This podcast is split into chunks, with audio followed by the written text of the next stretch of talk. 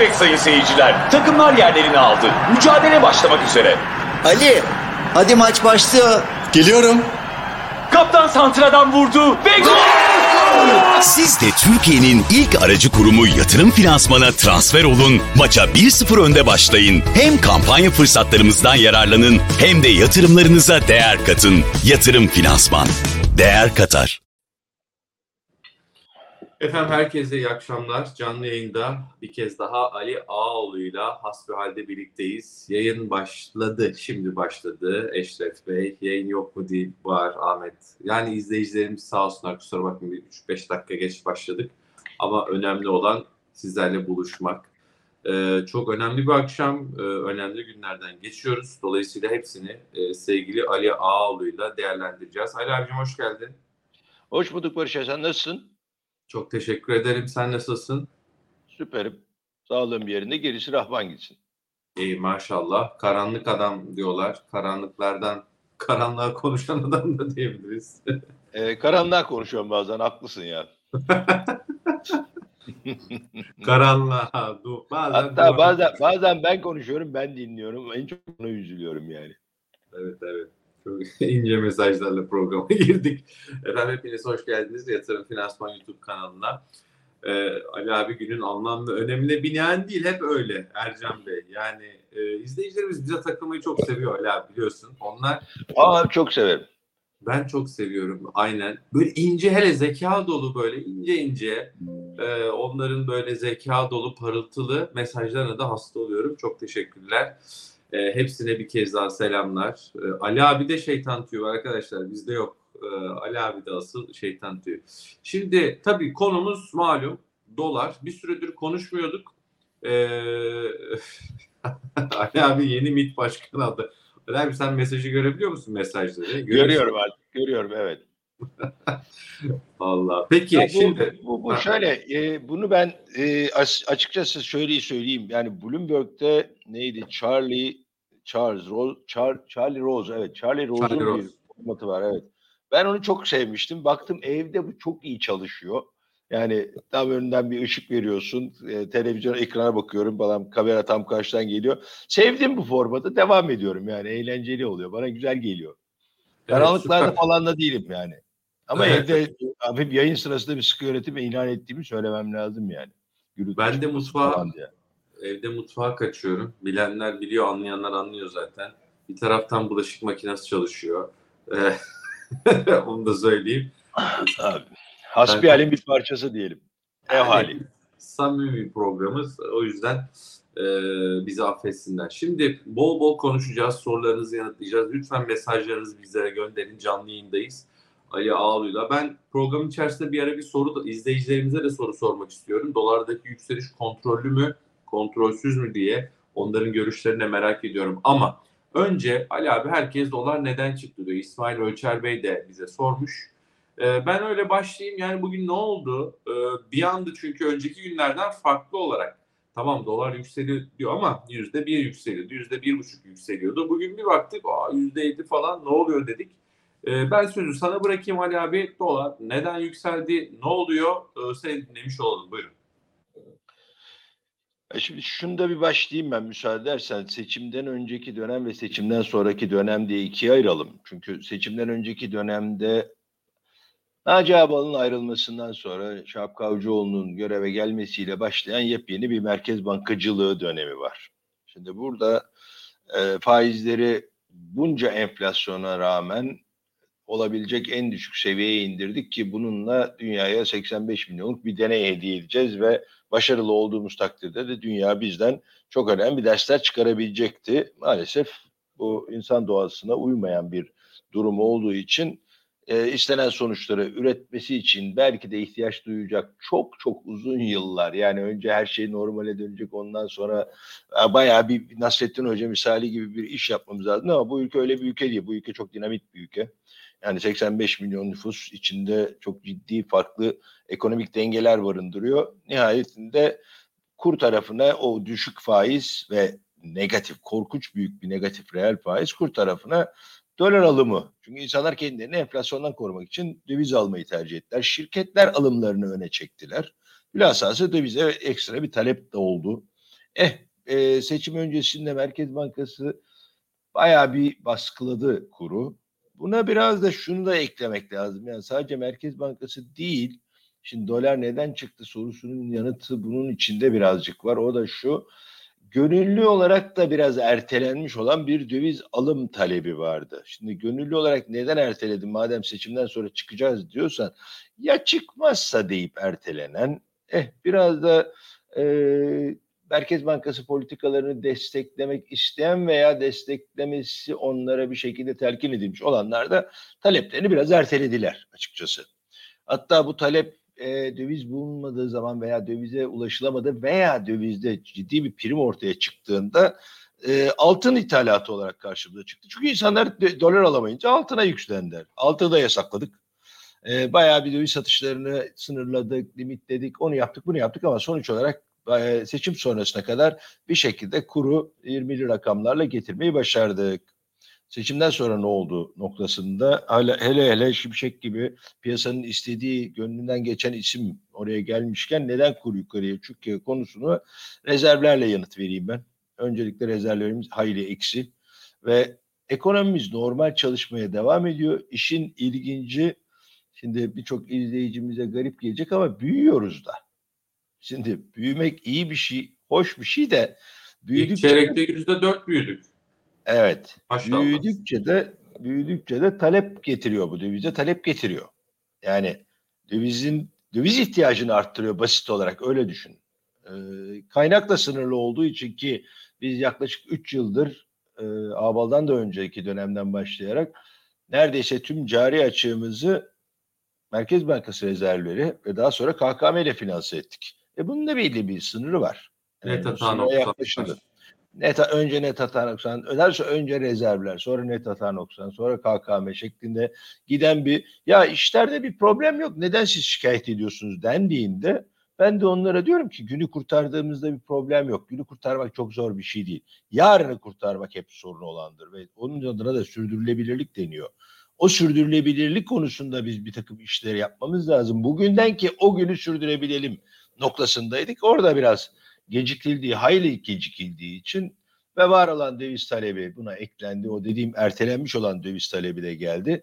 Ve son nihai olarak da Merkez Bankası kamu bankaları eliyle de daha önceden yapmış olduğu veya kamu bankaları demiyor ama diğer bankalara da sağlamış olduğu döviz imkanını A kısıtladı ve bazılarına artık işlem yapmayın şeklinde bazı telkinlerde bulununca ister istemez e, talep zaten var olan bir talep biraz öne çekildi. Yani yarın bulamam dövizi endişesi ortaya çıktı. Zaten e, yani ekonomide herkesin bence çok dikkat etmesi gereken en bence en önemli konu beklenti yönetimi.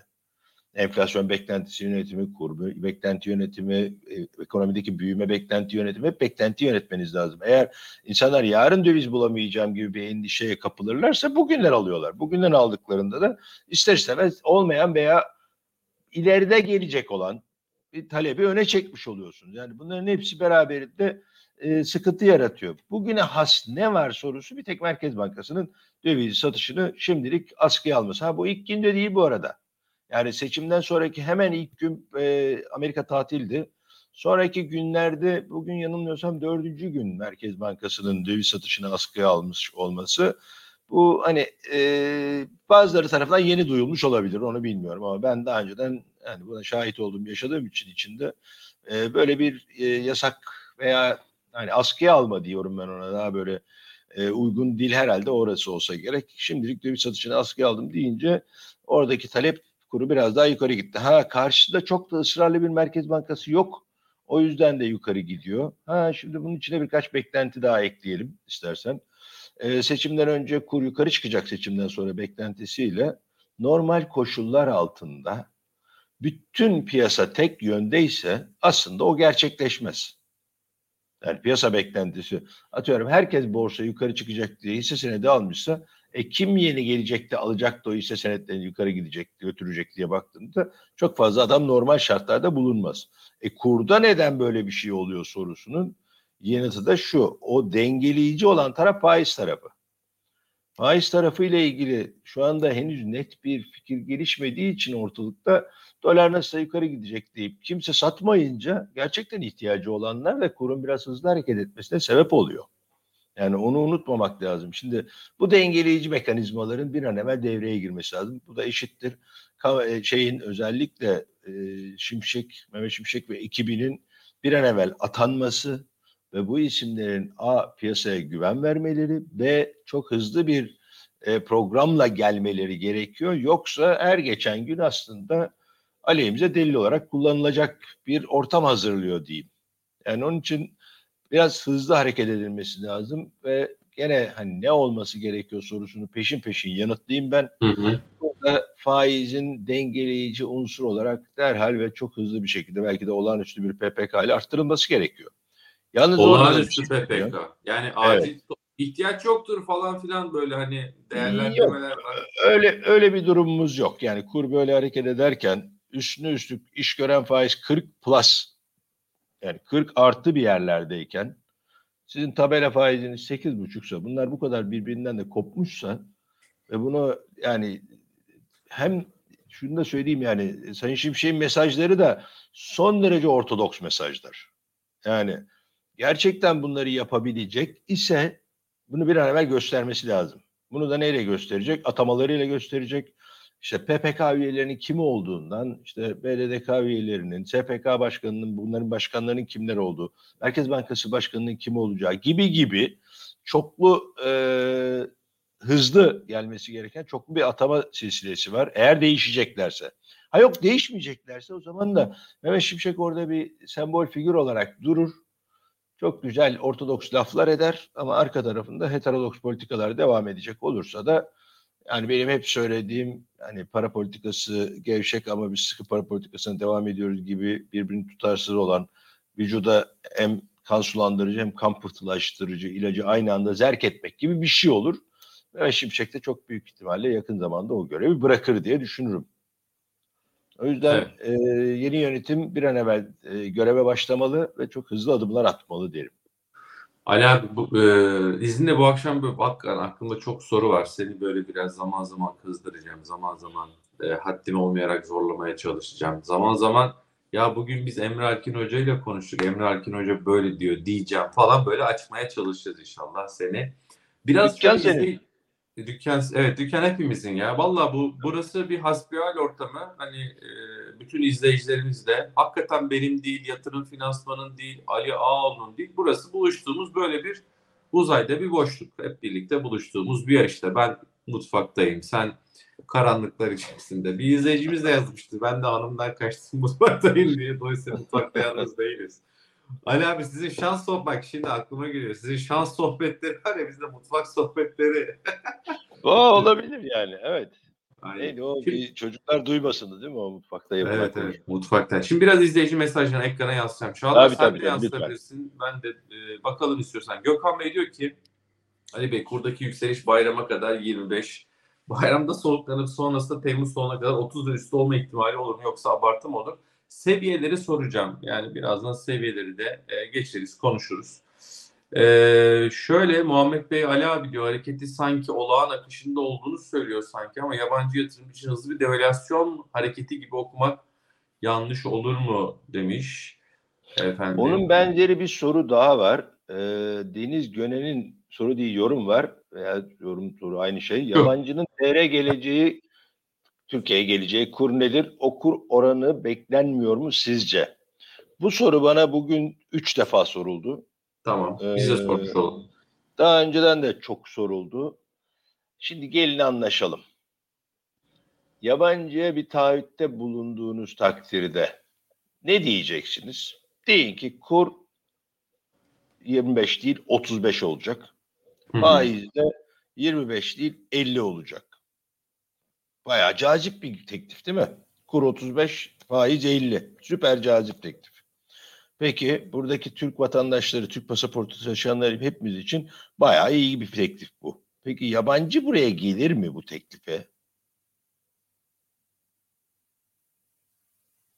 Çok cazip değil mi? Ne gelir mi? Ha, ben sana söyleyeyim. Gelir. Gelir. Gelir ama yüreği pırpır ederek gelir. En ufak bir ters haberde pır diye uçup gider. Bu bir. İki, çoğu gelmez. Yani ufak tefek akbaba tarzı hızlı hareket edebilen çevik bazı fonlar gelir ama daha uzun süre kalacak ki mesela borsadaki yabancı takası yüzde 72'lere çıkmıştı bir ara. Şu anda 20'li rakamlardayız. Aradaki arkadaşlar neredeler? Yoklar. Hakeza Bono'da 25-30'lara kadar çıkmıştı bir ara yabancı payı. Şu anda sıfırlarda. Bunlar gelir mi? Hayır gelmezler. Şimdi anlaşalım. Yani bu bir kur seviyesiyle yabancıyı buraya cezbedemezsiniz. Bir faiz seviyesi de cezbedemezsiniz. Yabancıyı ancak cezbedebileceğiniz ki çok da ihtiyacımız var mı onlara sorusunun yanıtı hem evet hem hayır. Çünkü onlar gelmeden önce yapacağımız iyileştirmelerle zaten biz yurt içinde sistemden çıkmış olan önemli bir miktarda parayı tekrar sisteme kazandırarak neredeyse tırnak içinde bir yabancı etkisi yaratabiliriz. Onun için bizim önce güven oluşturmamız lazım. Bu güveni de yabancıdan çok önce Türklerde oluşturmamız lazım. Çünkü bizde sistem dışına çıkmış, yurt dışına gitmiş, yastık altına inmiş bir yığın para var. Şimdi bunların bir şekilde geleceği düşüncesi aslında yabancı girişi kadar kıymetli bir şey. Onun için bir seviye yabancıları cezbedecek bir seviyeden önce yabancı o 35 kur 50 faiz ortamında getirdiği dövizi canı istediğinde veya euroyu pırpır ettiğinde çekip götürebileceğini bilmiyorsa getirmez. Ancak bu garanti rezervlerle olur. O rezervler yok. Bunun dışında hukukun üstünlüğüyle ikna etmeniz lazım. Orada yeterince şu anda yabancının elinde olumlu kanıt oluşmuş değil. Önce onları oluşturmamız lazım. Güveni tesis etmemiz lazım. Ondan sonra seviyeymiş, zamanmış vesaireyi konuşalım. Bir de başka bir şey daha söyleyeyim. Şu andaki yapı itibariyle yabancının Türkiye'ye gelebileceği teknik olarak tek bir yol var. Tek bir yol. Aslında birkaç yol var ama hani bizim aradığımız tarzda yabancı özellikle bizi izleyenlerin aradığı tarzda yabancı borsaya gelip hisse senedi alacak yabancı. Tamam aldı hisse senedini onu alabilmek için doları getirdi sattı. Yarın öbür gün sattı hisse senedini o dövizi kolaylıkla alıp gidebilecek mi? Bunu şu anda güvenli bir şekilde evet alıp gidip, gidip alabilir sattığı zaman hisse, şey, hisse senetlerinin dövizini alıp gidebilir diyebiliyor muyuz? Merkez Bankası'nın yarın şu veya bu sebeple o döviz satışını yasaklayıp yasaklamayacağını biz inanıyor muyuz veya güveniyor muyuz? Kendimizi bu konuda güvende hissediyor muyuz? Biz bile biraz endişe ettiğimiz bir yerde yabancı sence buna çok gönül rahatlığıyla bütün dövizini satıp da o dediğiniz seviyeden satıp da gelip hisse senedi alacak falan diye düşünüyor muyuz? Düşünüyorsak vazgeçelim. Veya 3-5 gelir ama esas bize gelmesi gereken daha büyük sayıda insanın gelebilmesi için daha güvenli bir ortamın oluşması lazım. Şunu da söyleyeyim. Yabancı geldiğinde kimse zannetmesin ki önce borsaya gelecekler. Gelin anlaşalım. Yabancı ilk önce tahvil faiz piyasasına gelir. Para piyasasına gelir. Bunun için önce swapları kullanırlar. Swapları kullanabilmeleri için daha önceden bizim yıkıp döküp yerle eksan ettiğimiz swap köprüsünün Londra tekrar kurulması lazım. Sonra tahvil piyasasının normalleşmesi lazım. Şu anda %10 tahvil faizine Türkiye'ye hangi yabancı gelir de para yatırır? Faizler 50 iken, mevduat faizi 45-50 de geçerken veya oraya yakınsamışken %10 faizde bono mu alacak yabancı? Hayır. E bunların buna göre yapmış yapılmış olan hesaplamaların çok da sağlıklı olmadığı bir borsaya mı gelecek? Şimdi kendimizi kandırmayalım. Yani bir seviye yok orada. Olması da anlamlı değil. Onun için yapılması gereken işler var. Sayın Şimşek bunları sıralıyor. Mesele bunların eylem ve söylem birliğinin sağlanması. Söylemde çok iyi. Şimdi sıra eyleme geldi. Şimdi eylemi biraz görmemiz lazım.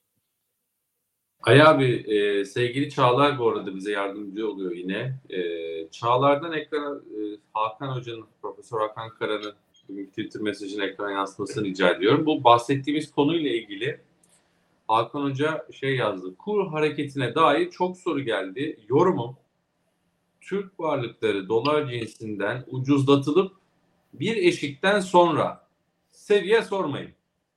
Faiz artışıyla sermaye girişi amaçlanacak gibi görünüyor. Pratikte bunu yapmak kolay değildir ama döviz işlem kısıtlamaları devam ederken mümkün olabilir. Bu aslında konuştuğumuz mesele mi? Çünkü bunu neden kur yükselirken yaptı bu yorumu Hakan Hoca? Diyor ki ya ucuzlatıyoruz döviz cinsinden. Faiz artışı da yapacağız. Kuru bir yere çekeceğiz. Faiz artışı gelecek. Ee, yabancı girecek. Şimdi bunu Hı hı. ben çok duymaya başladım. Bunu herkes yazıyor. Hoca da yazmış. Yani e, yani şöyle bir senaryo var. O yüzden kontrollü yükseltiliyor diye bir hava var. E, zaten kontrollü yükseltiliyor derken işte yüzde bir, bir buçuk giderken biz diyorduk ki ya, ya evet zaten hani kur bir miktar değer kaybedecekti. Yukarı gitmesi çok normal diyordum. Ama bugün bir anda yüzde yedi gidince acaba dedik ya bu öyle kontrollü falan böyle çok rahatız ya hani o kadar da kolay değil mi acaba kontrol bir anda elinden kayı, ka- kay- kaçabilir mi diye Ee, aslında biraz şey yaptık. Ee, bilmiyorum ne dersin Hakan Hocam? Yani benzer bir çünkü yol sanki ifade etmiş. Buyurun. Evet yani onun için bu orada şöyle bir şey var yalnız e, döviz kısıtları devam ederken mümkün olabilir demiş. Bu mümkün olması bana çok anlamlı gelmedi diyeyim. E, yani Hakan Hoca'ya bir eleştiri gibi değil bu ama şundan dolayı mümkün olmayabilir dese daha anlaşılırdı benim için. Mümkün olabilir dediğin zaman borsaya gelen dövizi bir yere kaydedeceksiniz ki mesela Çin'de bu böyledir, Rusya'da bu böyledir borsaya girecek olan dövizi belli bir hesaba getirirsiniz. Oraya gelmesini istersiniz. İşlemlerini yapar, hisse senetlerini yapar, dövizini alır, tekrar o hesaba koyar, oradan gönderir. Şimdi bunu kontrollü olarak yapacağım derseniz ancak burada mümkün olur. Ama bu genele yayılan bir geçişkenlik veya bizim zaten hayli hasar görmüş konvertibilite kavramımızı iyiden iyiye yerle eksan eden tamamen kapalı ekonomi ki Rusya ve Çin'e yabancıların girmesi kontrollü olması için bu özel hesapları kullanırlar. Öyle bir yöntemle yaparsanız mümkün olabilir demeye çalışıyor diye düşünüyorum ama evet burada böyle bir politika var görünüyor. Onda zaten kurun taleple birlikte e, yukarı gitmesine izin verilmesi ama izin verilirken de söylediğim gibi rezerv konusu burada en önemli kriter. Geçtim bu kurun bu faiz ortamında sadece kendi başına kurun serbest bırakılıyor olması sonuçları ileride tahmin edilmesi zor olacak e, bir yere getirebilir veya bir seviyeye getirebilir. Onun için yapılması gereken iş evet bu kurun artması ki şimdi seviye nedir sorusunu sen sormadan ya da izleyicilerimiz sormadan seninle bir, bir önceki sohbetlerimizde de ben onu söylemiştim. İstanbul Ticaret Odası'nın endeks rakamını şey enflasyon endeksiyle Amerikan enflasyonunu biz aldık, iskonto ettik. 2019 sonundan itibaren hesapladığımızda çok şaşırtıcı bir durumla karşılaştık. Ben de inanmadım yani. Yok ya dedim bu doğru olamaz. Ama doğru.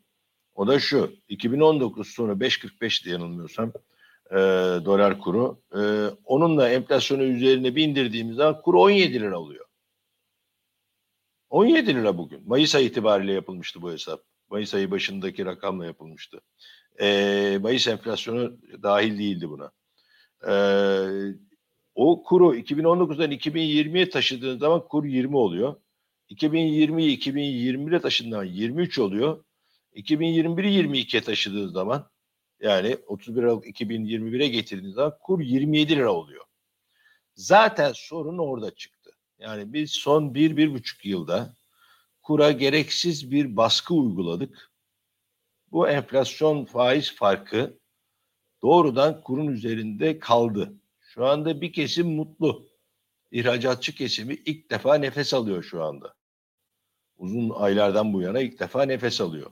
Ama hem döviz borçlusu olan taraf hem de KKM üzerinden kamuya yüklenen yük çok ciddi maliyetler oluşturuyor. Şimdi bunları çok başıboş bırakılmaması gerekiyor. Daha döviz borçlusu şirketleri konuşmadık dahi. değil Tabii onlar da var. Bir de işin kötü tarafı bu döviz borçlusu şirketler için veya ithalat yapan şirketler için ki ihracatçıların bile yani 100 dolarlık ihracatı 72 dolar ithalat yapan bir ülke olarak ithal tarafını da en azından e, hece edebilmeleri için bazı enstrümanlar lazım. Son derece kısıtlı artık bu ortam. Şimdi Hala- yabancı gelecekmiş. Bu kadar enstrümanın kıt, kıt olduğu, çalışmadığı bir yerde yabancı gelip döviz riskini hece edemez ki. Nasıl Ali edecek? Bir de aklıma hakikaten soru soruyu açıyor. Şimdi çok güzel Trend Trader e, yazmış KKM ne olacak? Bu arada e, eğer abone değilseniz lütfen abone olun. Abone olan izleyicilerimizin e, YouTube kanalımızın sorularını böyle mesajlarını ekrana yansıtabiliyoruz. Onu bir hatırlatayım. Yayınımızı beğeniyorsanız da beğenin lütfen. ki daha fazla geniş kitleye ulaşsın. Bin kişiye yaklaştık şu an. Şöyle diyorum Ali abi. Bu döviz yükselişinin sen çok güzel risklerini ifade ettin. Kontrollü ya da kontrolsüz. KKM. Şimdi biz KKM'yi cazibesini azaltmamız lazım. Alternatifi faiz belki koymamız lazım. Tamam da şimdi KKM e, tabirimi lütfen maruz görsün. KKM'ciler biraz ellerini ovuşturmaya başlamıştır bence gene bu kur hareketinden sonra. Yani Ee, bu bir bence risk. KKM'nin cazibesini azaltmamız gerekirken kur hareketliğini bir. iki makro tarafta enflasyon ya o işte alevli hali bir attı 30-40'larda canım ya idare ederiz artık 30-40'lar aşağı düşmese de bir yataya bağlar dediğimiz şeyde şimdi benzini görüyoruz otomobil zamları şimdi gelecek bir tur daha zam e, ne derler dalgası çekebiliriz hem de bu artık seçim öncesi değil belki bazı zamlara izin de verilecek buyurun yapın denecek kamu artı özel Böyle bir riskimiz de var ikinci bir enflasyon dalgası ile ilgili. Üç, e, ücret zamları. Daha bugün bir e, biz tabii yatırım finansman ajanslarla görüşüyoruz. İşte reklam ajansı, kreatif ajans, sosyal medya ajansı. Bir dolu böyle ajans var. Ben de bunlara yeni e, dahil oluyorum. Ajans bize neye getirdi biliyor musun? Buradan kreatif ajansımıza selamlar. Bütçe konuşuyoruz. Bize dövizdeki yükselişi getirmiş. Hani bir bütçe konuşuyoruz. Almış dövizi. Bak diyor Barış Hocam enflasyon bu kadar gitti ama döviz bu kadar gitti diyor.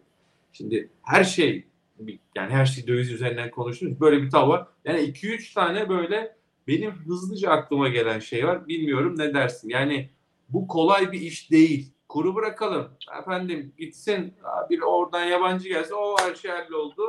Ya bu kadar kolay değil sanki bilmiyorum ne dersin? Yüzde yüz katılıyorum. Şöyle söyleyeyim. Eski camlar bardak oldu. Şimdi diyeceksin ki ne demek bu? Bu bu dediğin denklemi kuranlar e, biraz kitaplardaki yaşanmışlıkları örnek alarak bu varsayımlarda bulunuyorlar.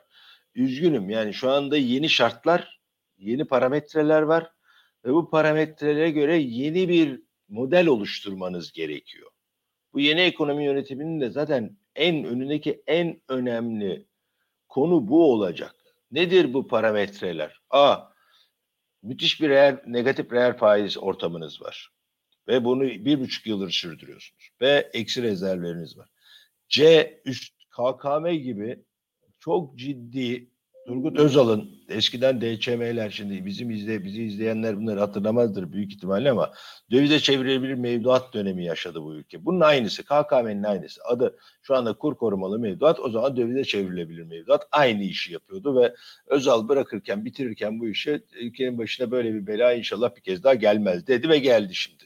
Şimdi bu KKM öyle ben şunu yaptım oldu bitti diyebileceğiniz bir iş değil. Devletin beka, şey devamı için ve oradaki e, sürdürülebilir bir ekonomi yönetimi için bu KKM'yi barışçı bir şekilde çözmeniz lazım. Yani ben 20 liradan TL'yi verdim ne yaparlarsa yapsınlar gidip ne yaparsa ne, nereden bulurlarsa dövizini alsınlar diyemezsiniz. Anlaşalım. Ee, ne olacak bu KKM konusunda? Olabildiğince makul bir çözüm yoluna gidilmesi lazım ki bunun en makulü o insanların döviz alma ihtiyaçlarını ortadan kaldırmanız lazım. Bir başka deyişle Türk lirasını cazip hale getirmeniz lazım. Bunun için faiz konusu artık şu tartışma çok uzuyor bence. Ee, yeni seçim dönemi de bittikten sonra önümüzdeki 5 yılı götürebilmek için e, çalışmayan bazı yöntemlerde ısrar etmemek lazım hızla çalışabilir yöntemlere dönmesi lazım. Onun için de faiz burada tartışmasız ilk ve en önemli adım. Onu düzelttikten sonra birçok şeyi düzeltebileceğiz. Çünkü hesap yapılabilir hale gelecek. Çünkü kur konusunda derivatifleri, türev ürünleri kullanabilir hale geleceğiz. Kur riski hece edilebilir hale geldiği andan itibaren yabancı bu ülkeye bakıp dönüp bakacaktır ilk açıda. Zannetmeyin ki kur 35'e 45'e çıktığında buraya yabancı gelir. Gelmez. O gün de o risk var çünkü. O gün de o dövizini sattığında geri alıp alamayacağını bilmiyor. O gün de kendini hece edemeyeceğini biliyor. Bunları düzeltmediğimiz takdirde Mümkün değil. gel- gelmez yabancı. Hani Yani hep yabancıya dönüyorum ama. Arjantin'de faiz kaç? 80 falan. Geliyor mu Tabii. yabancı? Ya bu yabancılar da bir acayip. Yani Yabancılar da bir acayip. Sen Arjantin'in bundan galiba 6-7 yıl önce bu kadar iflas etmiş bir Arjantin 2007'den önceydi galiba. Şu anda hatırlamıyorum. 100 yıllık bono çıkar. Evet, perpetual dediğimiz sonsuz bir bono çıkarttılar. Kapış kapış gitti. Ya inanılır gibi değil. İnanılır gibi değil. Bu yabancılar da bir acayip. Yani gelirler, Yani. bize de gelirler de. Yani o kadar şey, kolay Peki. gelmeyecekleri kesin. Yani onu da anlaşalım. Şimdi KKM ile ilgili şöyle bir şey de söyleyeyim. Hani bunu barışçı bir şekilde çözmenin bir başka yolu da uzun vadeli sabit faizli bir dolar tahvili vermektir. Hani bu da bir çözümdür. Yani dövizde Öneri illa mi? dövizde kalacağım. Öneri bu tabii yani yapılacak bir şey yok çünkü e, iki tane alternatifim var. Ya Türk lirasına geçmek için yüksek bir Türk lirası e, Tansu Çiller'in bonosu gibi çok böyle süper bono tarzında bir bono çıkarırsınız. Onu verirsiniz Türk lirası. Sonra döndüğünde ne yapacağınıza bakarsınız ama o da kısa vadeli çözümleri kaldırmayacak kadar hassas bir ekonomimiz var şu anda. Gelin anlaşalım. Uzun vadeli görecek kalıcı çözümler olması lazım. Hani KKM'de uzun vadeli sabit faizli bir dolar cinsinden bir tahvil vererek bir şey çözüm yoluna gidilecektir diye düşünüyorum. Peki Onun için biraz KKM bir problem. peki şimdi e, sevgili e, Çağlar'dan yine rica edelim. Mehmet Şimşek'in mesajları var. Bugün Ali abi sen de e, mutlaka izlemişsindir. İngilizce mesaj attı. Evet, Genel gördüm. Maliye Bakanımız. Türkçe mesajdan önce bu bu Türkçe mesajı sonradan attı. Ee, Çağlar bunu getirmiş. Yani bunu da okuyayım. Burada bence önemli olan kısmı şu. Ee, efendim şöyle diyor şu bölümde uygulama ve politikalarımıza ilişkin lütfen benden duymadığınız hiçbir habere ve dolaşıma sokulan hiçbir dedikoduya itibar etmeyiniz. Acaba bunu niye söyledi diye bir yani ne dedikodusu vardı? Ben açıkçası bilmiyorum. Ne dolaştı, dolaşıma ne do sokuldu onu bilmiyorum. Hani KKM ile ilgili mi, faizle ilgili mi, dövizle ilgili mi bu mesajı yazma ihtiyacı hissetmiş Sayın Mehmet Şimşek. Bence bu burası ilginç. Yani böyle hava puslu olduğunda e, bulandırmaya çalışan da olur. Hani buna da Evet. bilmiyorum ne dersin bu mesajın. Bu, bu kısmı benim biraz ilgimi çekti Ali abi. Sonra İngilizce kısmına geleceğim. E, ufak bir yorum rica edeyim lütfen. Ya orada şöyle bir e, Merkez Bankası Başkanlığı için adı geçen e, Hafize Gaye Erkan'ın atanmasında sorun çıktı dedikodusu vardı bir taraftan. Bugün benim kulağıma gelenleri söyleyeyim. Diğer taraftan e, Sayın Şimşek'in uygulamayı planladığı ortodoks önlemlere karşı e, eski tezleri savunanlar halen daha bu işbirliğini çok iyi bulmayanlar var. Buna karşılık e, AK Parti'nin içinde de bu değişime ihtiyaç olduğunu söyleyenler var. Bir AK Parti içinde de böyle bir takım farklı seslerin olduğuna dair haberler geldiği için Sayın Şimşek e, anladığım kadarıyla kendisi hakkında benim dışımda birilerinden gelen bilgileri şey yapmayın, e, Bülent itibar etmeyin diyor. Ya tek yetkili benim diyor demiş Bülent Bey. E, izleyici. evet onu demeye de çalışıyordur mutlaka ama şimdi ben burada bir şey söyleyeceğim. Yani bunu izleyenlerimiz bu arada e, Ali Ağa'ya benden de selam. Ali Ağa'dan bir selam varmış burada. Eros Ramazan'dan. E, yakında o taraflara gideceğim için e, selamı Eros alayım hemen yanıt vereyim. E, burada şöyle bir sorun var. E, Sayın Şimşek ne derse desin diyeceğim. Çok güzel şeyler söylüyor ama e, benim için ilk konu ekibi ama hatta ondan da öncesi Sayın Cumhurbaşkanı'nın bu ekibe olan güvenini kamuoyu önünde açıklaması. Yani bu programı ne kadar destekleyeceği önemli. Ya şey derse Cumhurbaşkanı sözümüzü dinlemiyor. Eğer Hafize Hanım, Gaye Hanım atanırsa. Ee, şimdi bu, bu Geçmişte zaten böyle bir açıklaması var da. Geldi evet böyle bir durum başımıza geldi. Sonuçlarını gördük. Yani şu anda bugün bulunduğumuz yerde sonuçları gördük. Hani o zamanlarda bu bunlar başımıza gelecek böyle bir ihtimal çok arttı dediğimizde e, bugünleri söylüyordum ben. Yani hani bugün de aynı şeyi yapmaya devam edersek onun da sonuçlarının ne olacağını gene dillendirmeye çalışırız. Dinleyen olursa ne hala. Onun için biraz evvel dedim ben karanlıklardan konuşuyor değilim ama bazen kendimi karanlığa konuşuyor hissediyorum yani. Yani boşa konuşuyor gibi geliyorum ama yapılacak bir şey yok. Yani ben de kendi dilimin döndüğünce böyle gö- gördüğüm iyi şeyleri de iyi olarak söyleyip kötülerini de eleştirmek veya en azından neyin daha doğru yapılabileceği konusunda kişisel fikirlerimi paylaşma fırsatı veriyorsunuz. Teşekkür ediyorum. Hani e, olabildiğince dilimin döndüğünce anlatmaya çalışıyorum ama burada çok kritik olan şey Sayın Cumhurbaşkanı'nın bu konuya desteğinin net olarak ortaya konulması ve bu tartışmayı e, en azından bir süre durdurması gerekiyor ki Mehmet Şimşek rahat çalışabilsin. Şimdi burada şöyle şeyler var. E, piyasaya mesela gene güvenle ilgili sıkıntı ki bizim en temel problemimiz güven oluşturmak. E, şeylere kadar nedir onun adı? Yerel seçimlere kadar bu iş devam eder ondan sonra biter. Yani şimdi bittiği zaman ne yapacağız? Onun hazırlıklarını yapıyor muyuz? Hani çok zor bir durum. Yani bu hani şunda anlaşalım. Yani bazen kendimi felaket tellalı gibi hissediyorum ama e, 60 milyar dolar eksi rezerviniz, 120 milyar dolar KKM'niz daha önceden de 128 milyar doların artı rezervleri sattığınızı düşünürseniz 300 milyar dolar açıktasınız. Tamam hiçbir şey olmuyor diyorduk. Yani işler normal devam ediyor. 300 milyar dolar yedik 3 yılda. Aylık 10 milyar dolar cari açıktan hepsini içeriden fonladık, finanse ettik. E içerisi de bitti ne yapacağız?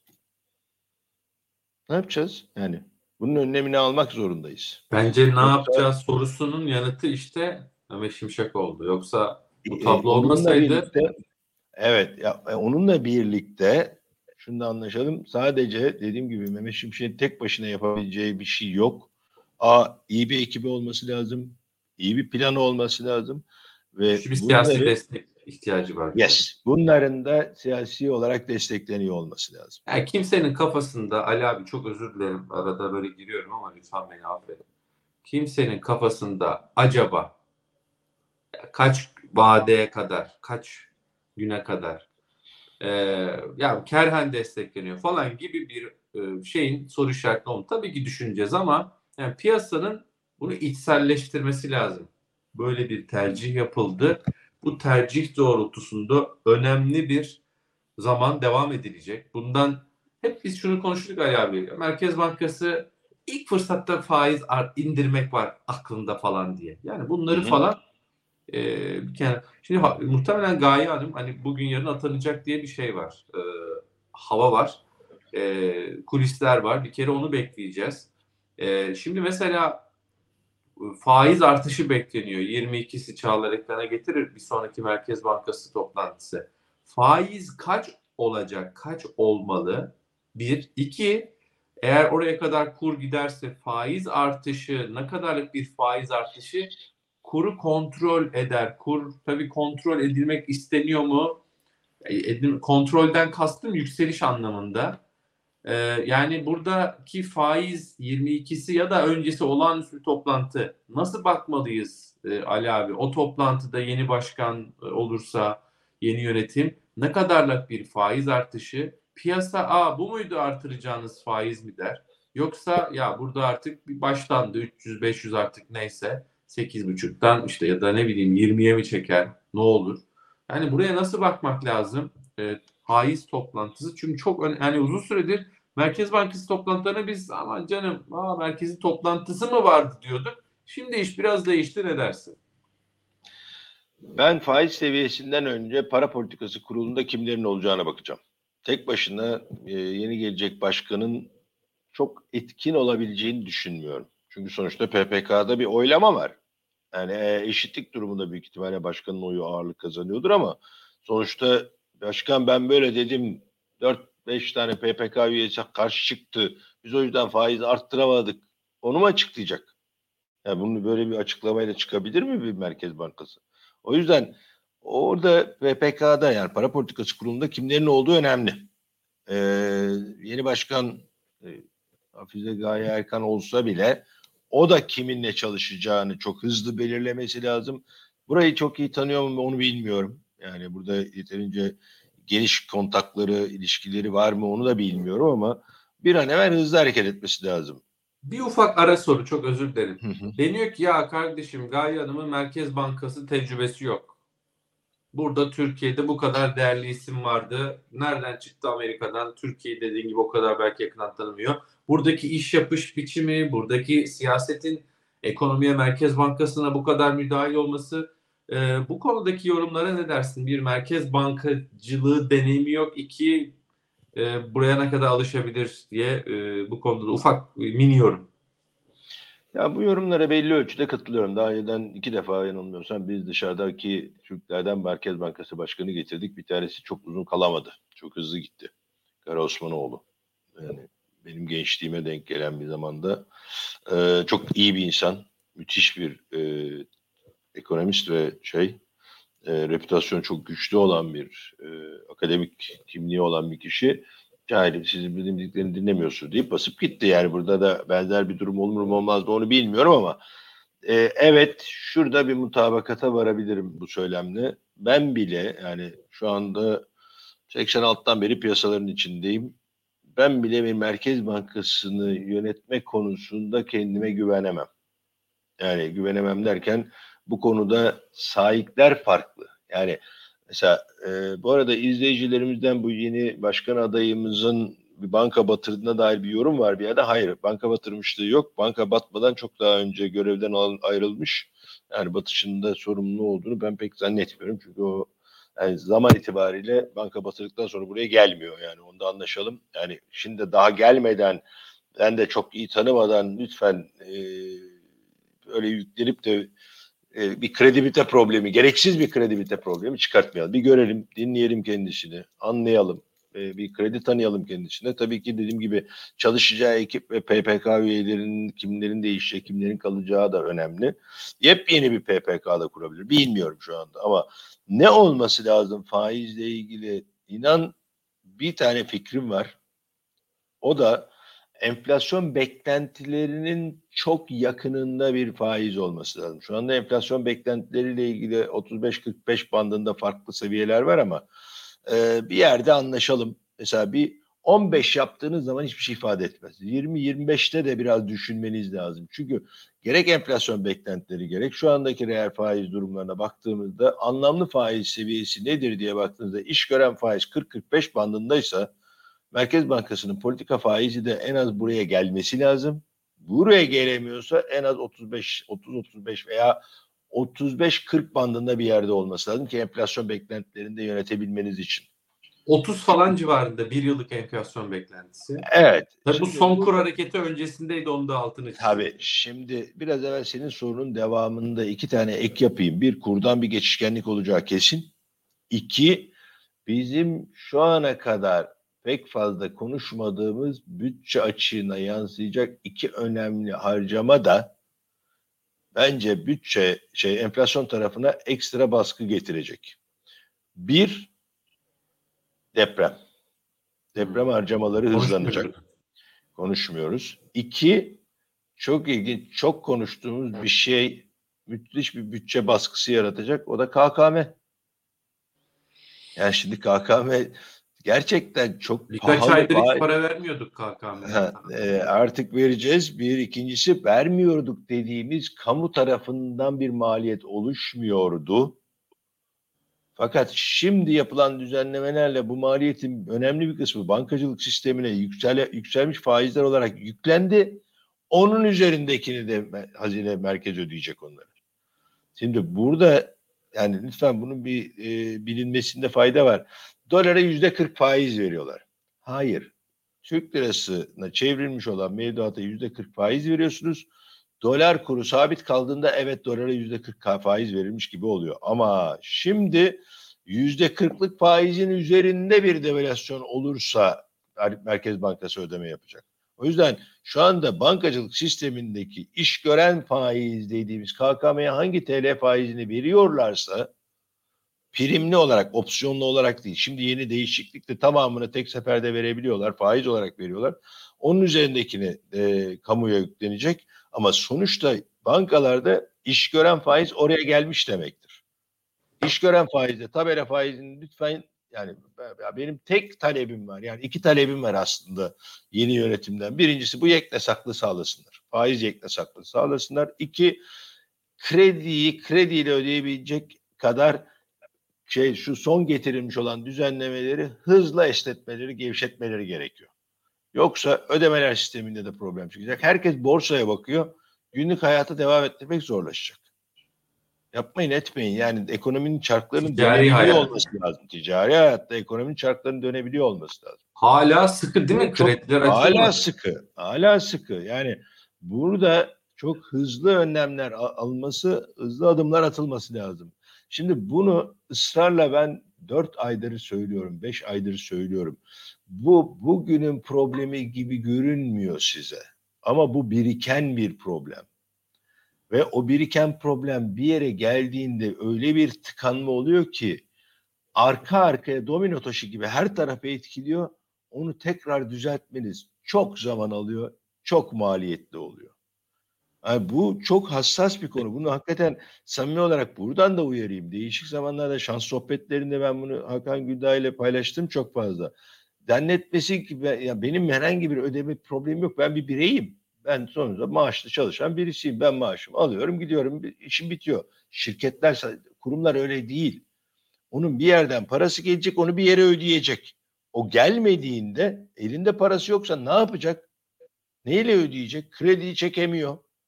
E neyle ödeyecek? E, bunun endişesini taşıyorsa bir yerden para geldiğinde bir yere ödemeyebilir bile. Bir ahlaki erozyon ortaya çıkar.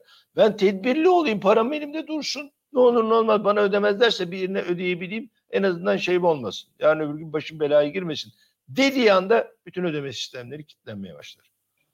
Önce küçük küçük çıtırtılar gelir, sonra çatırtılar gelir, sonra büyük bir kırılma gelir.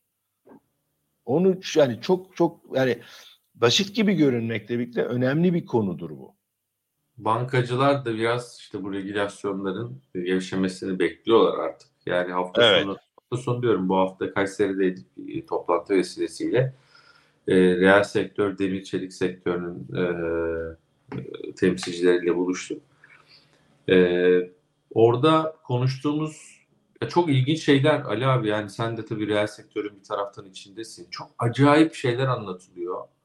Diyorlar ki ya Barış Bey siz hani konuşuyorsunuz orada ama böyle ufak böyle hani sistemlerle ya gerçekten bambaşka ne ne diyorum? Şöyle şeyler oluyormuş bankacılıkta. E, reel sektör banka ilişkisi anlamında deniyormuş ki ya döviz alacaksanız alın lütfen bizde tutmayın. Yani Aa, mesela ben. X, X bankasından Ali Ağoğlu banktan döviz alıyorum.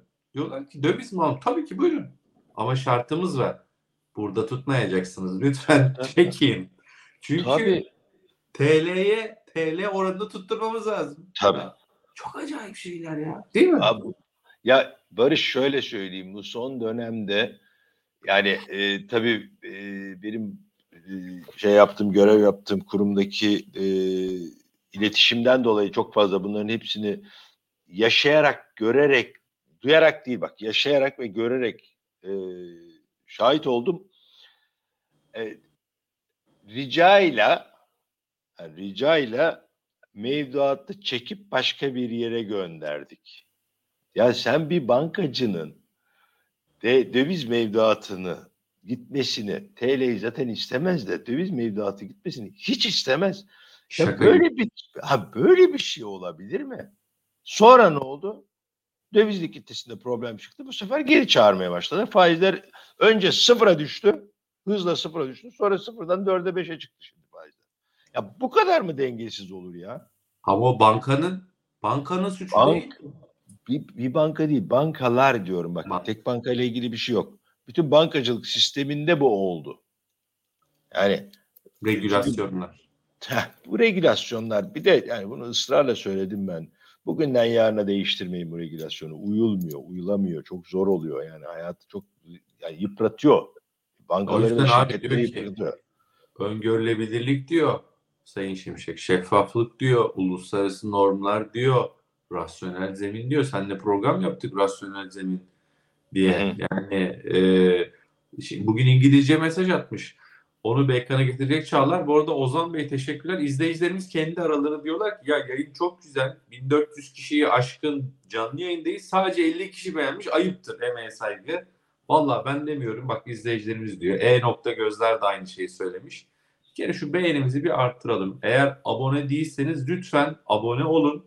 Abone ol tuşuna basın. O kadar ücretsiz bir şekilde bir sonraki yayınlarımızı da izlemiş olursunuz. Ercan Bey'e de teşekkür ederiz. Ali abinin e, güzel yorumlarıyla birlikte hakikaten e, e, harika bir yayın devam ediyor. Şimdi e, Çağlar Çağlar İngilizcesini Türkçe çevrilmişini paylaştı. evet. Teşekkür ederiz. Ya ben e, tabii bir kere İngilizce mesaj atmasının da eminim ki bir anlamı, bir mesajı vardır Sayın Mehmet Şimşek'in.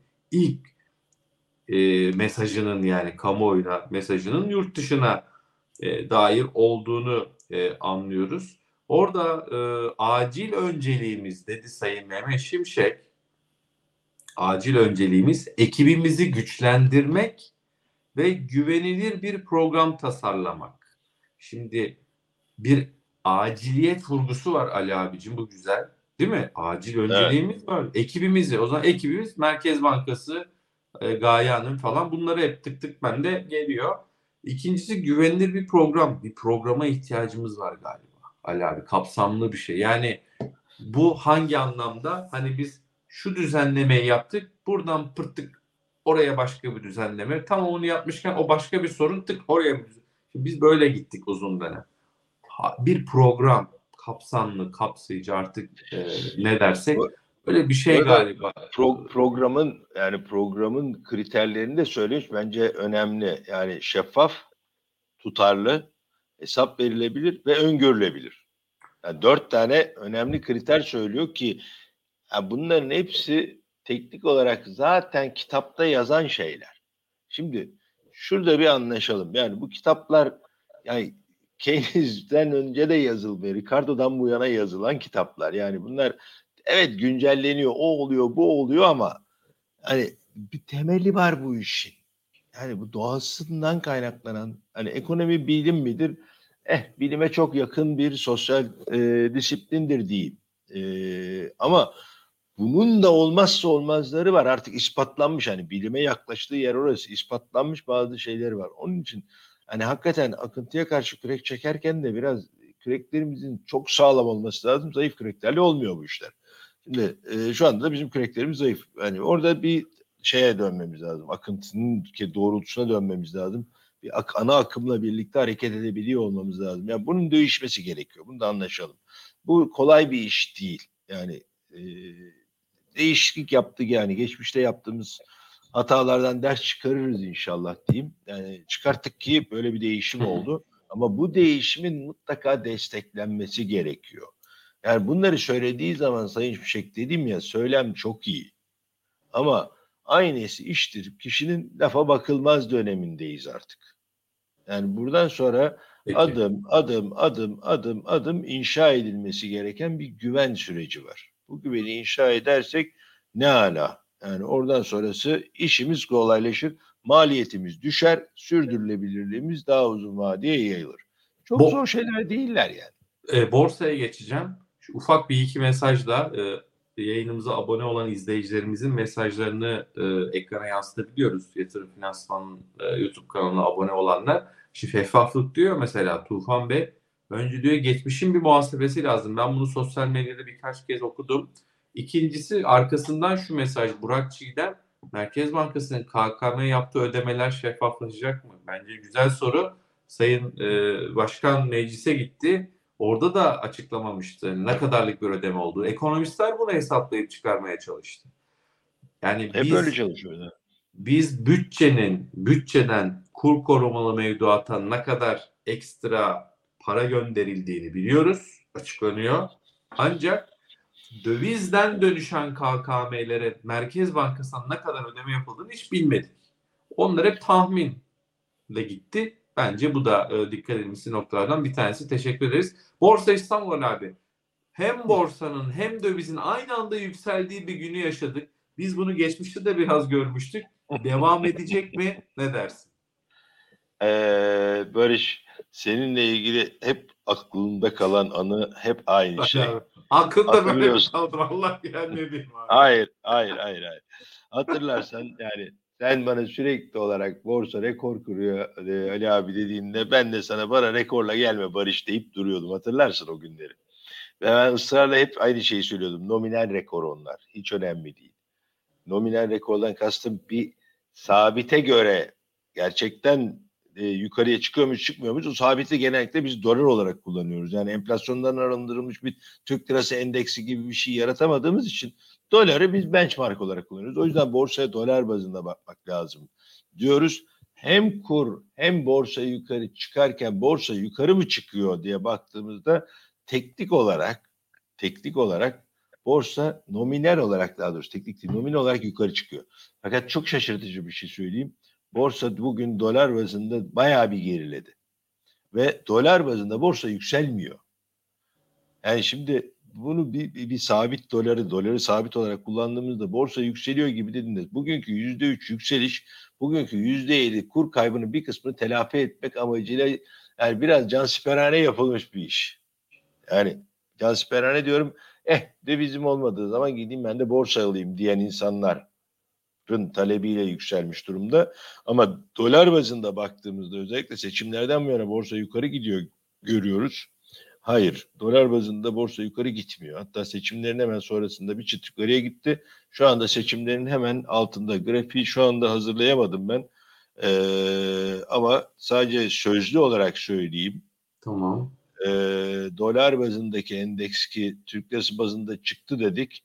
Ee, bizim seçim sonrasındaki 30 Mayıs'ta 2.35 dolarla 2.36 dolarla açılmış 2.36 sentle açılmış. 2 dolar 36 sentle açılmış. 2.42'yi görmüş. En yükseği 5 Haziran'da 2.45'te görmüş. Bugün 2.39. Aşağıdayız. Yani hayır borsanın şeyden sonraki seçimden sonraki hemen sonraki gün 2.41 ile kapatmış. Bugün 2.39'dayız dolar bazında. Yani borsa yukarı falan gitmiş değil reel olarak. Ve işin kötü tarafı grafik olarak söyleyeyim yani dolar bazında borsa düşecek görünüyor. Ya bu şu demektir ya kur çok artacak ya hisse senetleri yeterince artmayacak kura göre. Şimdi bu, bu zorlu bir denklemdir ve e, borsa tarafının işi zor görünüyor. Benim gözümde öyle. Çünkü kur tarafındaki bir yekne saklık pardon faiz ve kur. Bu arada kurda iyi bir haber var. Onu hiç konuşmadık. Ne abi? Ben Ya, göremedim bunu. ya-. Ya, ya herkes herkes yükselişe konsantre olmuş durumda. Kur makası ortadan kalktı. Hatta bu, bu, bugün bir ara ne düşündük biliyor musun? Ya Hı. diğer ekranda gördüğümüz kur Tahtakale'ye geçti acaba falan diye. Tahtakale Yani neredeyse 11'e evet, doğru belli oluyor ya. evet ama yani kur makası çok daraldı. Yani yüzde bire falan indi. Yüzde altı yedilere çıkmıştı bir ara. Şimdi bu zaten bu makas daralacak ve daralma da Merkez Bankası kuru tarafında olacak diye konuşuyorduk. Zaten öyle olması gerekiyordu. Aynen de öyle oldu. Kur makası daraldı. Bu iyi bir haber. Şimdi gel bir de faiz makasını kapatalım. Bu iş bitsin. Ve hakikaten öyle. Yoksa borsada Anlaşalım. anlaşalım. Yani borsada yani şu mu çıkacak, bu mu çıkacak? Yani ne olur ne biter konusunda yani bankacılık endeksi yukarı çıkıyor ama oradaki en büyük beklenti esnemeler geleceği beklentisi. Eğer bu esnemeler gelmez ise işi bankacılık tarafının zor. Döviz Burada kazanan çıkarken- bir. Biraz değil mi? Çok eh, çok az onlar yani. Bir de herkes oraya gidiyor. Herkes onları almaya çalışıyor. O zaman onların da fiyatı normalin Peki. üzerinde artıyor. Yani Hala sağlıklı bir soru- artış olmuyor. Ee, bir soru izleyicilerimizin sorularına da yanıt verelim. Ee, diyor ki Sarp Bey faiz artışının Eurobond'a etkisi kısa vadede ne olur? Güzel bir soru, teknik bir soru. Bir tahvil ustasına senin gibi sorabileceğimiz bir soru. Eurobondlar, Eurobond faizleri ne dersin? Faiz, faiz artışı, Türk lirası faiz artışı mı, Fed'in faiz artışı mı diye soracağım. Yok Ama yok bizimki bizimki. Fed, Hiç Haziran'da bir şey beklenmiyor zaten. Hiç Az hiçbir etkisi olmaz. Yani hiç Eurobondlara hiçbir etkisi olmaz. Sadece şöyle yani normal şartlar altında Türk lirası faizinin arttırılması Eurobond tarafına etki edecek bir mekanizma yok. Ama dolaylı olarak şöyle bir etkisi olacak. Türkiye'de ortodoks politikalara geri dönüyor. O yüzden e, CDS primindeki risk primi düşer. Düştüğü için Eurobond fiyatları artar. Ama bu bir seferde olmaz. Onu da söyleyeyim. Yani birinci günde olmaz. O bir kademeli olarak CDS'e bağlı olarak CDS düştükçe Eurobond fiyatları artacaktır. Çünkü Türkiye'nin riski azalıyor demektir. Hı hı. Bir tek öyle bir etkisi olur ama birebir doğrudan Türk lirası faizinin Eurobond'a gidip böyle çökertmesi yani Eurobond pardon Türk lirası faizi arttığı için Eurobond fiyatları düşmeyecek. Öyle bir şey olmaz ama tersine Türk lirası faizi arttığında ortodoks politikalara dönüyoruz. Bu herkesin bildiği, alıştığı, tanıdığı bir politika şey seti. Oraya doğru döndükçe Türkiye'nin risk primi azalacağı için Eurobond fiyatları bundan pozitif etkilenir. Yani getirileri düşer, fiyatları artar. Ama Peki. bu da biraz birkaç tane ardışık iyi iş yapmaya bağlı. Kısa kısa soru cevaplar Ali abi izninle. Kaç seviyesi kurda eğer biz bu işin bugünkü %50'lik yükselişe rağmen hala kontrollü olduğunu varsayıyorsak ki bu görüşü dile getirenler hala var ya da bunu savunanlar, buna inananlar. Ee, kaç seviyesine bu giderse Ali abi endişelenir bir dakika der. Yani tamam bir yeniden dengelenme faizde, kurda bizim için zaten bekleniyordu ama biraz fazla oldu. Acaba burada e, biraz kontrol kaçıyor mu? Böyle bir sen sende bir seviye var mı? Yoksa Barış seviyeden seviye değil başka parametrelere ben bakarım mı dersin? Ya seviye biraz evvel ben o hesabı paylaştım. 27 gibi bir hesap var bende. Ama Hı hı. bu demek değildir ki kur bugün hemen 27'ye gitmesi gerekiyor. Öyle bir dünyamız yok ve ısrarla söylüyorum. Kur çatlasa patlasa hiç kimseye bir faydası yok. Elinde döviz tutanlar kendilerini bundan koruduklarını düşünüyorlar ise diyeyim. Burada kötü bir sosyolojik benzetme yapacağım. Bu e, sizin e, yatırım finansman kanalına çok uymuyor ama bunu buradan söyleyeyim. 100 yaptık diyelim kuru. 1 dolar 100 Türk lirası.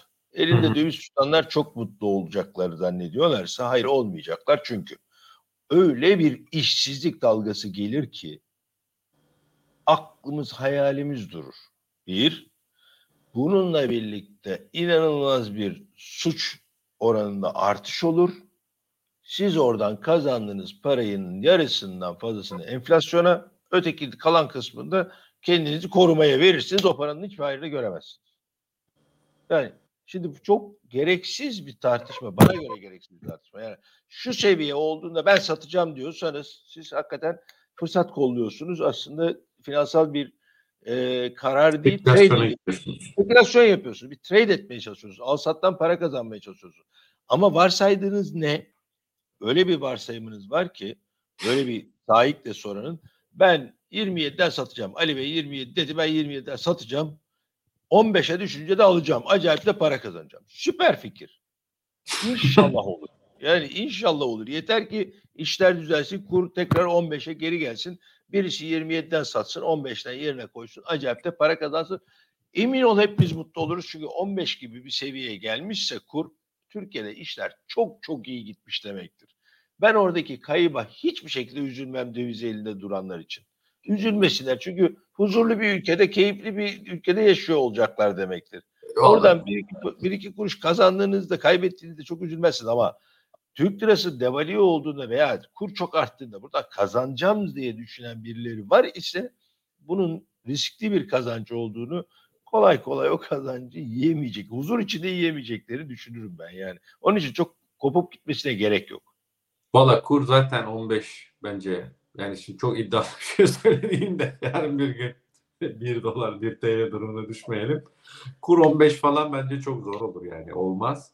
Zaten Ya olmasında ihracatçı ağlar. Zaten ağlıyorlardı. İki. Yo olur. Bak bunu bugünden yarına yapma gibi bir çabaya girmezsen çok orta uzun vadede Olabilir mi diyorsun? olur tabii. Yani mesela atıyorum 15 yıl boyunca reel faizi sen yukarıda vermeye devam et. Yüzde 3 dünya çapında yüzde 3'ten sen 3,5 4 ver 15 sene boyunca. Ben sana söyleyeyim kuru 1'e 15'e indirebilirsin. Çok zor değil ama Bedeli. Ah, ya hep aynı yere geliyorum. Sürdürülebilirlik. Barış'cığım tam hasbihal tam burada işte. Yani gidiyoruz, gidiyoruz, dönüyoruz, dolaşıyoruz. Bak bir yerde mutabık kalıyoruz. Nedir? Aynen. Sürdürülebilirlik. Bir bedeli ödüyorsunuz her şeye. Bu deneye de bir bedel ödedik. Ya daha fazla ödemesek iyi olacak yani. Peki e, ya vallahi çok sohbet gerçekten harika. Bu 1400 kişi şu an canlı yayındayız. E bu birkaç beğeni var ben göremiyorum Çağlar. Ya bu beğen, beğenmeyenler bir beğensinler ya. Bir tane tuşa basacaksınız yayınımız daha da kitlelere ulaşsın. YouTube algoritması bizi daha da yukarıya çıkarsın. Abone değilseniz de abone olun. Onu da söyleyeyim. Geçen gün biri demiş ki ya ne kadar çok abone olun diyor. E abone olun o zaman biz de deneyelim. diyeyim. Çünkü bunun istatistikine bakıyoruz. Hala mesela 20 bin izleniyor ya bizim yayın. Bakıyoruz 7 bin 8 bin kişi abone olup izleyenler. Bir 12 bin kişi tırnak içerisinde kaçak yollarda izleyen. Yani abone olmadan izleyenler. Onlar gelsinler yani abone olsunlar zaten. E, 569 varmış bak. Olmaz burayı bir yukarıya çekelim. Ee, bir soru var. Ben ona yanıt vereyim mi müsaade Tamam. edersen? 94 ve 2001 krizleri incelediğimizde bence 28 çok iyimser diyor. Ben 28 dememiştim, 27 demiştim. Ben daha iyimser oluyorum. Ama o zaman bir şey daha söyleyeyim. 2001 krizini bu arada bir fiil içinde yönetmiş birisi olarak söyleyeyim. O günkü aklım bunu günkü aklımdan çok gerideydi diyeyim ya da tecrübem gerideydi ama bugün reel efektif döviz kuru ki Merkez Bankası hesaplıyor bunu. E, metodolojisi kabul gören bir metodoloji. Bugün Türk lirası reel efektif döviz kuru bazında 2001 krizi sonrasından daha değersiz. Gelin anlaşalım. Ali Türk abi. lirası ihracatı desteklemek için değersiz hale getirdiğinizde 2001'den daha değersiz şu anda. Ali abi. Alaaddin Aktaş'ın yazısını okudun mu? Araya gireceğim ama. Yakın zamandakini okumadım. Daha Ok- geçen hafta. okumanı rica edeyim. Alaaddin Aktaş çok güzel. Hangi reel efektif döviz kuru diyor. Ha bak Üfe baz, bu da doğru. Üfe bazlıya bakalım Bu- 90. Bak Reel anlaşalım. efektif 46 47 hangisi hocam? Yok Birine göre anlaşalım. değeri Çok değersiz Çok birine güzel. göre değerinde. Çok güzel anlaşalım. Şunda anlaşırız. Süper. Verilerimizin şeffaflığı de diyor ya Mehmet Şimşek. Hmm. Verilerimizin güvenilirliği bana göre ne dolar kuru, ne enflasyon, ne reel efektif döviz kuru, ne reel faiz bana göre rakamların namusu her şeyden önce geliyor. Bence ilk önce düzeltilmesi gereken konu bu. Faiz ekle saklından da vazgeçtim. Rakamları düzeltelim. Bir güvenelim onlara. Ben de bilmiyorum haklı. Ama şunda da şey yapalım, anlaşalım. Bu kur bozulması, faiz bozulması, özür diliyorum, enflasyon bozulması son bir, bir buçuk senenin işi. Değersizlik, son bir buçuk senenin değersizliği değil ki. Daha önceden de değersiz. 130'lara çıkmış olan e, 60'larda şu anda. 49'lara kadar da indi. Yani bir de şunu anlaşalım. Alaaddin Aktaş'ın yazısını okumadım hiç suçlayamayacağım. Yani nereden baktığını bilmiyorum ama bir tek şeyi biliyorum. Merkezi yani Türkiye'deki enflasyon verilerindeki ağrı son bir buçuk yıla ait. Bir, bir buçuk yıla ait. Ya, Ve aramızda yani e, gerçek enflasyonla veya şeyle olması gereken veya hesaplananla arada belki bir yüzde otuzluk, yüzde kırklık, yüzde ellilik herhangi bir fark olabilir. Ama bu reel efektif döviz kurunu çok büyük farklı bir yere götürmez. Türk lirayı değerli hale getirmez yani o da. Anlaşalım. Abi, Türk lirası şu anda değersiz. Üfe yüzde yüz elliye mi gitti Ali abi hatırlıyorsun? Üfe. Evet yüzde 137'ye mi gitti? Yüzde yüz, yüzde yüz kırk diyelim. E manşet 85'te kaldı. Bence Evet. fark oradan geliyor. Ya mutlaka var dedim ya. Yani burada var ama bu kadar da de- Türk lirası çok değerli demek için hakikaten yeterli hiçbir veri yok benim elimde O, de. o değerli dem o, o, o değerli demiyor Alaaddin Ak. Diyor ki arkadaş hangisi diyor. Ne hangisine inanayım ben güveneyim? Onu sorguluyor. Yoksa Tamam Değerli. anlaştık. Şöyle aynı endeksi kullandığınız sürece ben o endeksin son rakamlarında arızayı kabul ederek gene de Türk lirasının çok değerli olduğunu düşünmeyen taraftayım ben.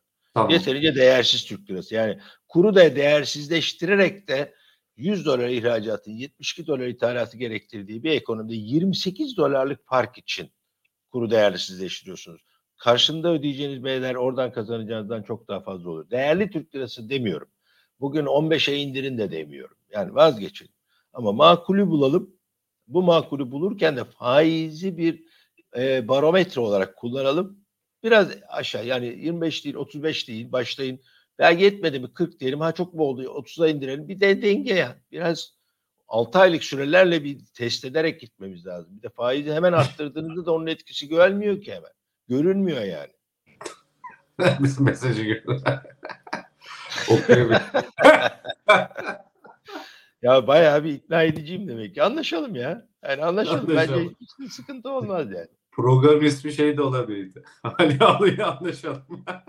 O olabilir yani. Ben yok ben hasbiyelden memnunum ya. Şöyle karşılıklı Has- sohbet ediyoruz. Bu arada izleyicileri de kaçırmamaya çalışıyorum ben de ama senin kadar iyi değilim bu konuda. Estağfurullah. Arada mesajlar e, yanıtlamak istediğim varsa yanıt. Şimdi Eşref Bey olabilir dedi Ali abi. Soru bu. Son belki şu soruyu sorayım. Bir saati de bayağı açtık Ali abi. Diyelim yani biz şunu geçmişte yaşadık. Merkez Bankası faiz arttırdı. O gün kur yükselmeye devam etti. Şunu bence demeyelim derim ben. Ali abi sen ne dersin? Merkez Bankası yönetimi değişir değişmez. Faiz artışı beklentisi var muhtemelen gelir. Sonra o gün kur biraz yukarı gittiğinde aa ne oldu? Ha bak ha, faiz faiz dediniz. Artırdı. Kur gene gidiyor. Ya bu sohbeti yapmasak diyorum Ali abi. Yani ben şimdiden şöyle baktığımda sanki görüyor gibiyim ya bunları. Bilmiyorum ne dersin sen. Bunu da istersen ee, bir yavaş yavaş toparlayalım. Agu'yu bu- bugün konuşmayız. Agu paritesi Ali abinin özdeşleştiği parite. Agu'ya girmeyelim. Ali abi ne dersin bunu? Ya şimdi burada ya şöyle bir sorun bizi bekliyor. Yani bir deneriz bir şey. Bu da işte değişik şartlardan dolayı çalışmaz. Aa işte bak bütün her şey onun yüzünden deyip bir günah keçisi yaratır. Uğraşır dururuz bir daha da altından kalkamayız. Hakikaten geri çeviremeyiz. Bir parça ben hani benim çabam bu e, şans sohbetlerinde olsun, seninle olan sohbetlerde olsun. Yani kuru devalüe ederek Türk lirasını daha da değersizleştirerek bir şeyleri çözeceğimizi zannediyoruz. Israrla şunu söylemeye çalışıyorum. Hayır çözemeyeceğiz. Gelin kurdan vazgeçin. Gelin faize bakın. Hep söylediğim bir şeydir. Finansal piyasaların temelinde faiz yatar. Faizci değilim. Yanlış. Hesap yapılabilmenin tek ve yegane koşulu orada bir faizin, sağlıklı bir faiz oluşumunun olması. Faiz sağlıklı oluştuğu zaman kur zaten sağlıklı oluşacak. Hiç merak etmeyin kuru bir sağlıklı oluşturmaya çalıştık, faizi düzeltmeye çalıştık. Olmuyor. Ya, yok öyle bir dünya. Mesela bizim Türklerin, Türklerin değil genel olarak travması kurdur. Hayır. Bakılması gereken doğru yer faizdir. Ve finansal piyasaların asıl olanı da faizdir. Biz faiz denkliğini sağlayamadık. İlk ve en önemli şey faiz denkliği. Geçtim kuru devalüe edemedik veya onu yapamadık, bunu yapamadık. Aa işte şunu yüzünden oldu. Ya vazgeçin. Sadece tek bir sebebe bağlı değil her şey. Sadece kur değil bütün her şeyin sorumlusu. Sadece faiz de değil. Bütçe dengeniz var, dış ticaret dengeniz var, üretim kapasiteniz var, verimliliğiniz var, demografiniz var, nüfus hareketleriniz var. Var oldu da var. Ya biz her şeyi bıraktık sadece kura, borsaya falan bakıyoruz. Değil. Bunların hepsi yani hakikaten piyasaları yönetmek bir zanaat iş, zanaatkarlıktır diyorum. Bir zanaat kadar hassas yönetilmesi gereken yerlerdir. Öyle çala kalem gittiğiniz zaman uğraşıyoruz işte böyle.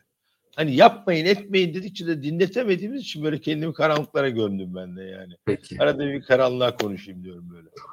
Ali abi anlaştık diyorum ben o zaman sana. İşte gel anlaşalım Barış ya. Anlaştık diyorum. Valla çok güzel program oldu. Ben demiyorum izleyicilerimiz diyor. Ee, Osmanlı Bey yazmış birçok kişinin bence görüşü. bu. Benim de içten görüşüm.